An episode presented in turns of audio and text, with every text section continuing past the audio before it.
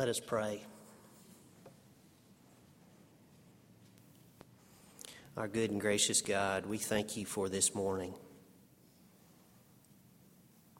We thank you for the privilege of gathering together as your children.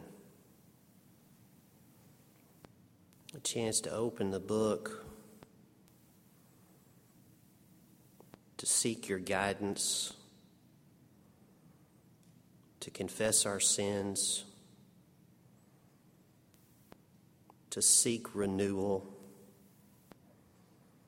and to give thanks. God bless this community, what it represents and what it stands for, and its work in your world.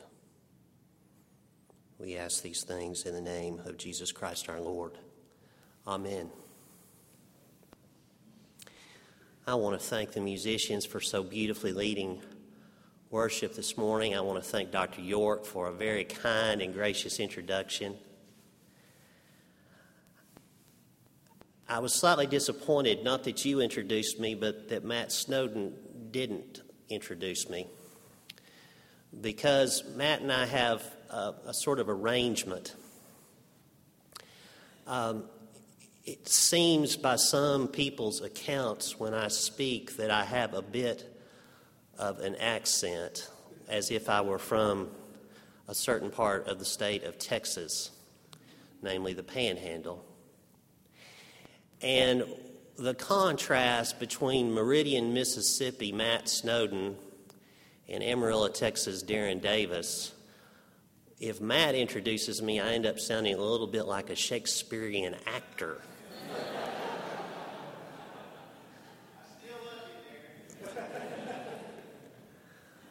Uh, yeah, I was, uh, I was actually teased and made fun of growing up as a young youngster. You know, when kids in Amarillo, Texas tease you for your Texas accent, that is a sure sign that something has gone amiss. My parents owned a Western store for many years in Amarillo and actually uh, had me on the radio for a number of years doing commercials. So they found a way to take my Texas accent and actually commercialize it in a certain sense. And I'm still trying to get over that. Maybe that's why I had to get a PhD in philosophy. I'm so grateful for the chance to be a part of this community and to teach at this seminary. So I thank you for that. And I thank you for your presence here this morning. The message I want to deliver this morning I've titled, Lord, Are You Looking at Me? And those who have already proclaimed the scripture and you know the story, we have quite a story presented before us, quite a vision. Oh, what a vision.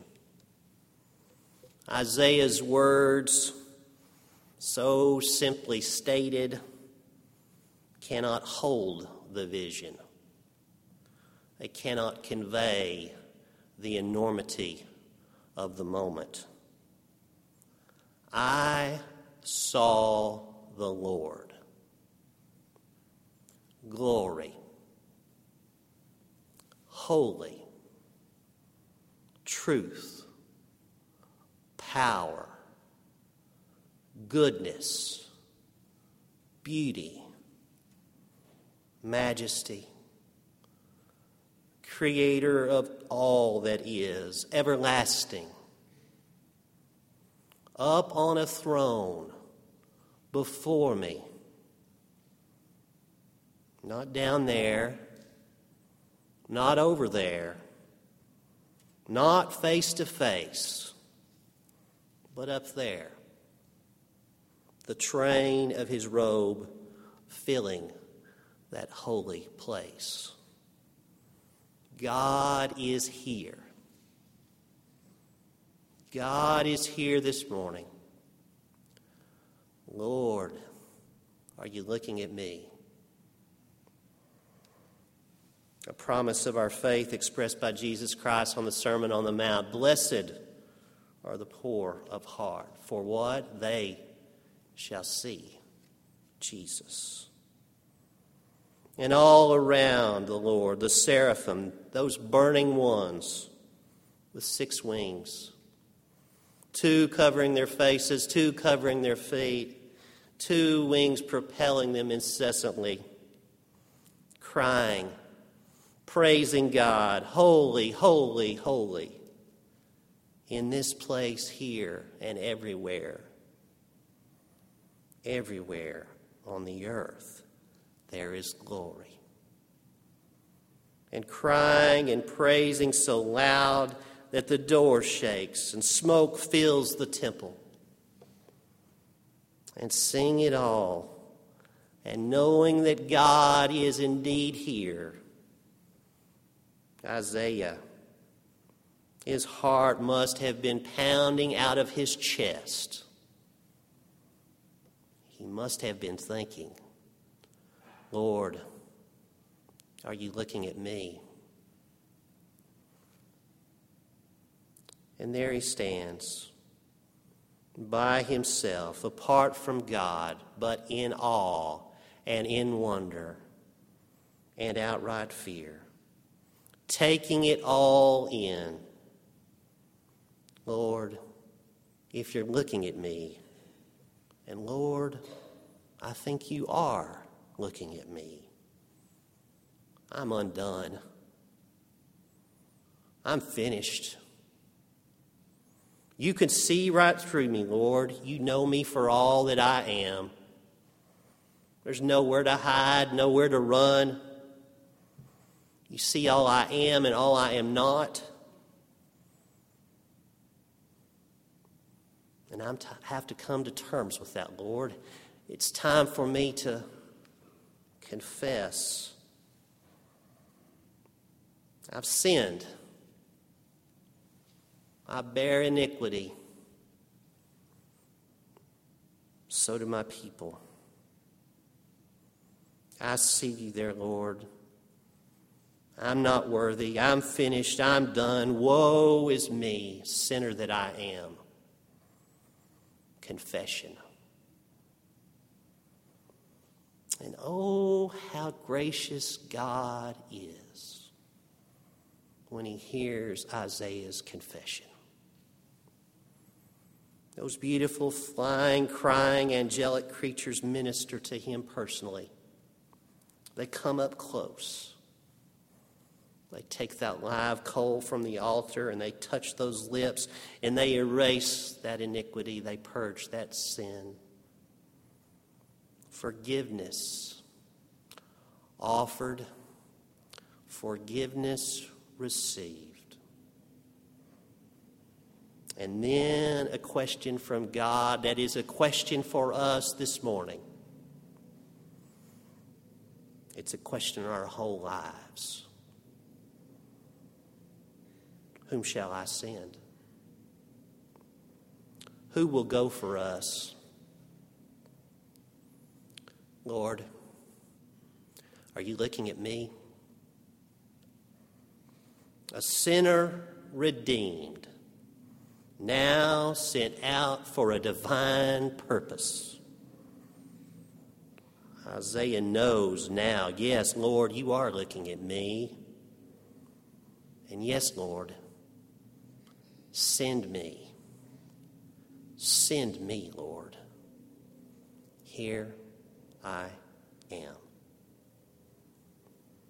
Brothers and sisters in Christ, I am absolutely convinced that this extraordinary story of Isaiah's commissioning teaches each and every one of us this morning through the person of Isaiah about our own preparation and discernment and response to God's calling. We risk so many things. Among the things we risk is domesticating the idea of vocation. So that calling becomes a kind of hackneyed phrase. It's something we repeat over and over and over again, and it loses its meaning. Or we say the only ones who really ought to pay attention much to this question of vocation and calling are those who are being prepared in a certain way, particularly the young. That question rests with us all the way through our lives, independent of age, independent of circumstance. God has placed a call on each of us.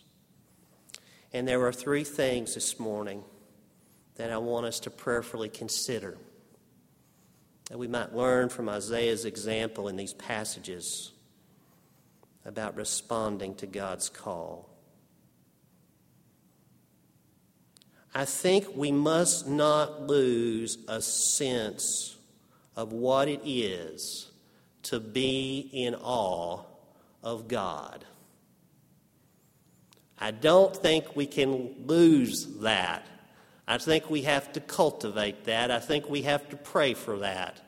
I think it's real easy to lose a sense of awe and to lose a sense of wonder and to forget that fear of God is the beginning of wisdom.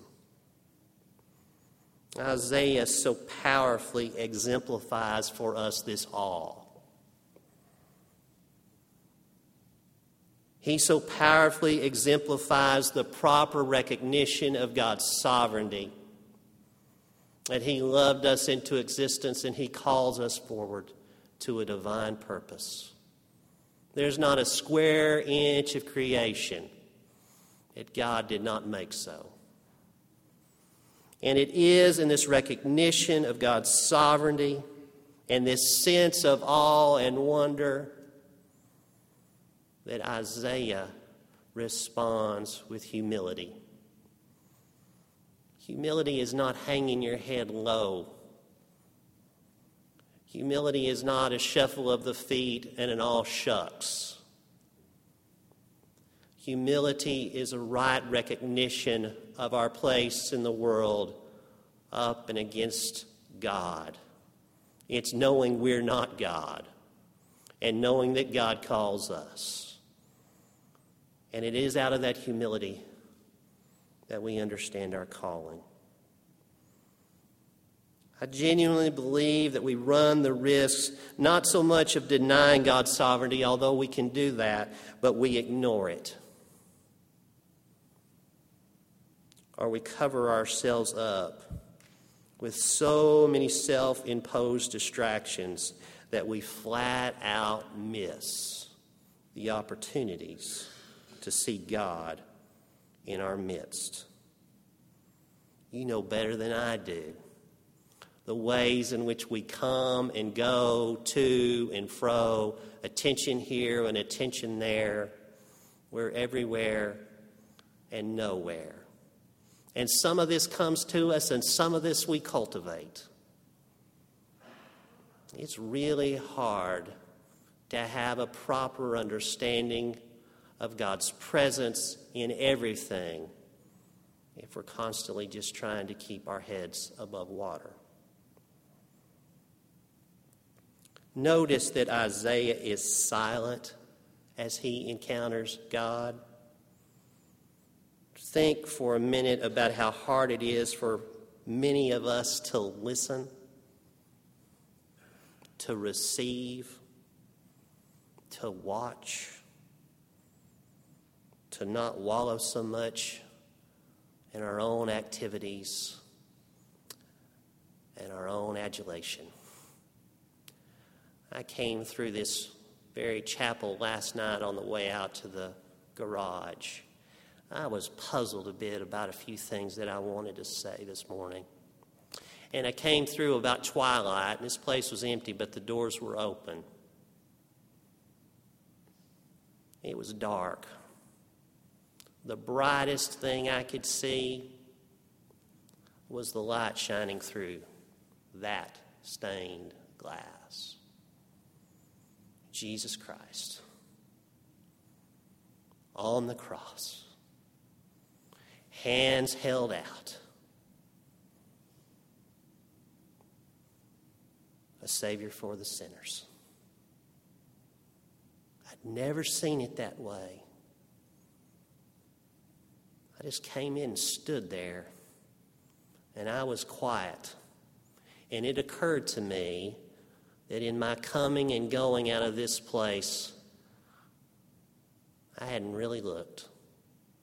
I hadn't really seen. I hadn't really heard. There are times that we're called to speak.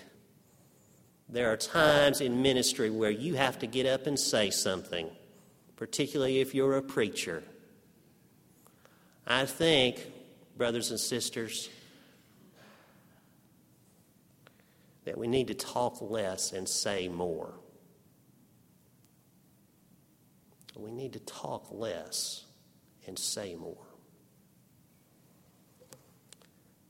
The second thing that I want us to prayerfully consider is this. With Isaiah, we need to pray for and cultivate in ourselves as we can a spirit of confession.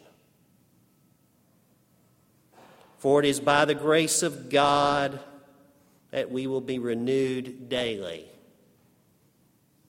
to a purpose greater than ourselves. I had the privilege of knowing up close two men who recovered. I say that only in the past tense because they're both gone. Recovered from alcoholism. Most alcoholics, when you talk to them in their process of staying sober and the recovery process of sobriety, won't say I've recovered, they say I'm recovering. These two men that I knew were my grandfather and my father.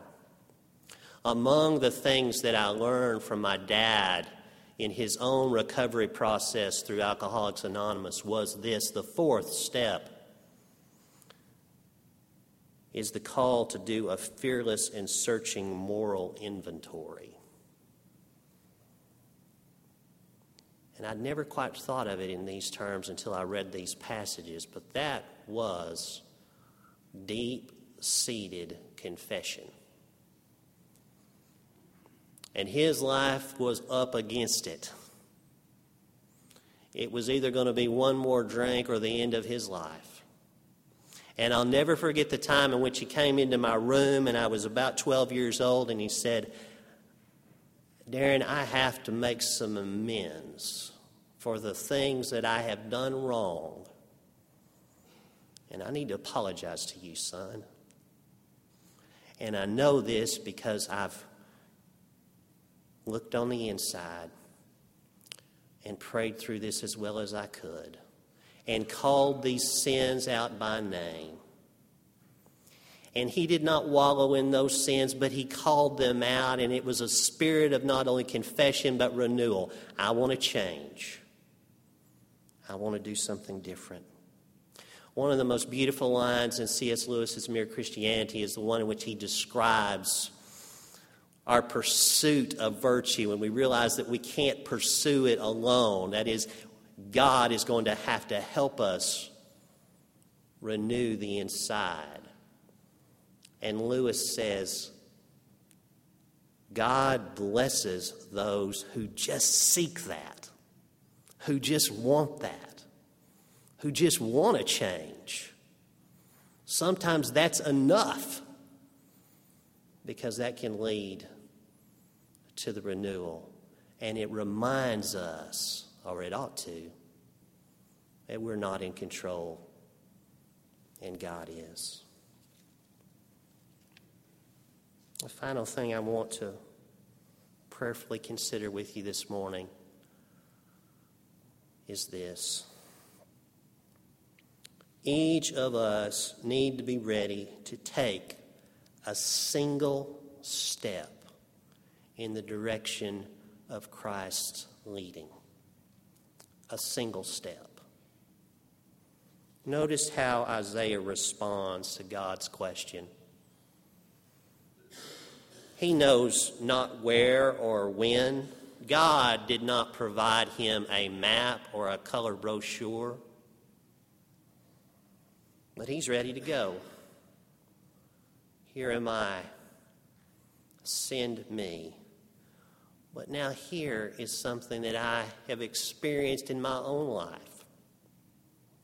I think I spent the first 40 years of my life thinking about the next 10 years. I was just programmed to think that I had to have a 10 year plan about everything about where I was going to go to school and what degrees I would receive and what kind of positions I might want to take and maybe even what my family would look like. And it occurred to me in my 40th year, after I had experienced some things like having people around you who you love the most go on to heaven, or some illness that had me walking on a cane for about six months. There were a whole lot of things that I figured out that just reminded me I needed to recalibrate. I needed to, I needed to tap the brakes. I needed not to worry so much about 10 years down the line. I might not have 10 years down the line. I'm sorry it took me 40 years to figure that out. A lot of you are probably a lot quicker than I am but it took me my first 40 years. Isaiah is going to step out one step at a time. That's what God requires of us. That first step's a doozy sometimes. But don't get paralyzed about the rest of the story. The church needs you, friends. The world needs you. Just do. Just go. Don't wait. Oh, heed advice and good counsel from those who are around you. Have friends who support you and challenge you. Steep yourself in the gospel message. Realize, too, not everybody's going to get it, that it is what you're doing. Not everybody's going to get it. Don't think that you need to win a popularity contest when you're trying to follow God's will. There are a few things that are going to be between you and God, I honestly believe you would certainly want to try to articulate that for those who are closest to you and who love you. But there's some things about the calling that are between the caller and the called. Seemed like that was what was going on in part with Isaiah. I looked at that glass last night and I thought to myself, Lord, are you looking at me? And I came to the conclusion, yeah, God is looking at me. And I come to the conclusion this morning, too, that God's looking at you, too. Let us pray. Our good and gracious God, we thank you for this morning. We thank you for the chance to hear you and to respond to your call as you lead us. And God, you plant people next to us that help us understand what that means. And thanks be to God for that. But help us respond. Help us not be paralyzed by the enormity of the task as we see it, but just to take a single simple step to do your will in our lives and in the lives of your world. We ask all these things in the name of Jesus Christ our Lord. Amen.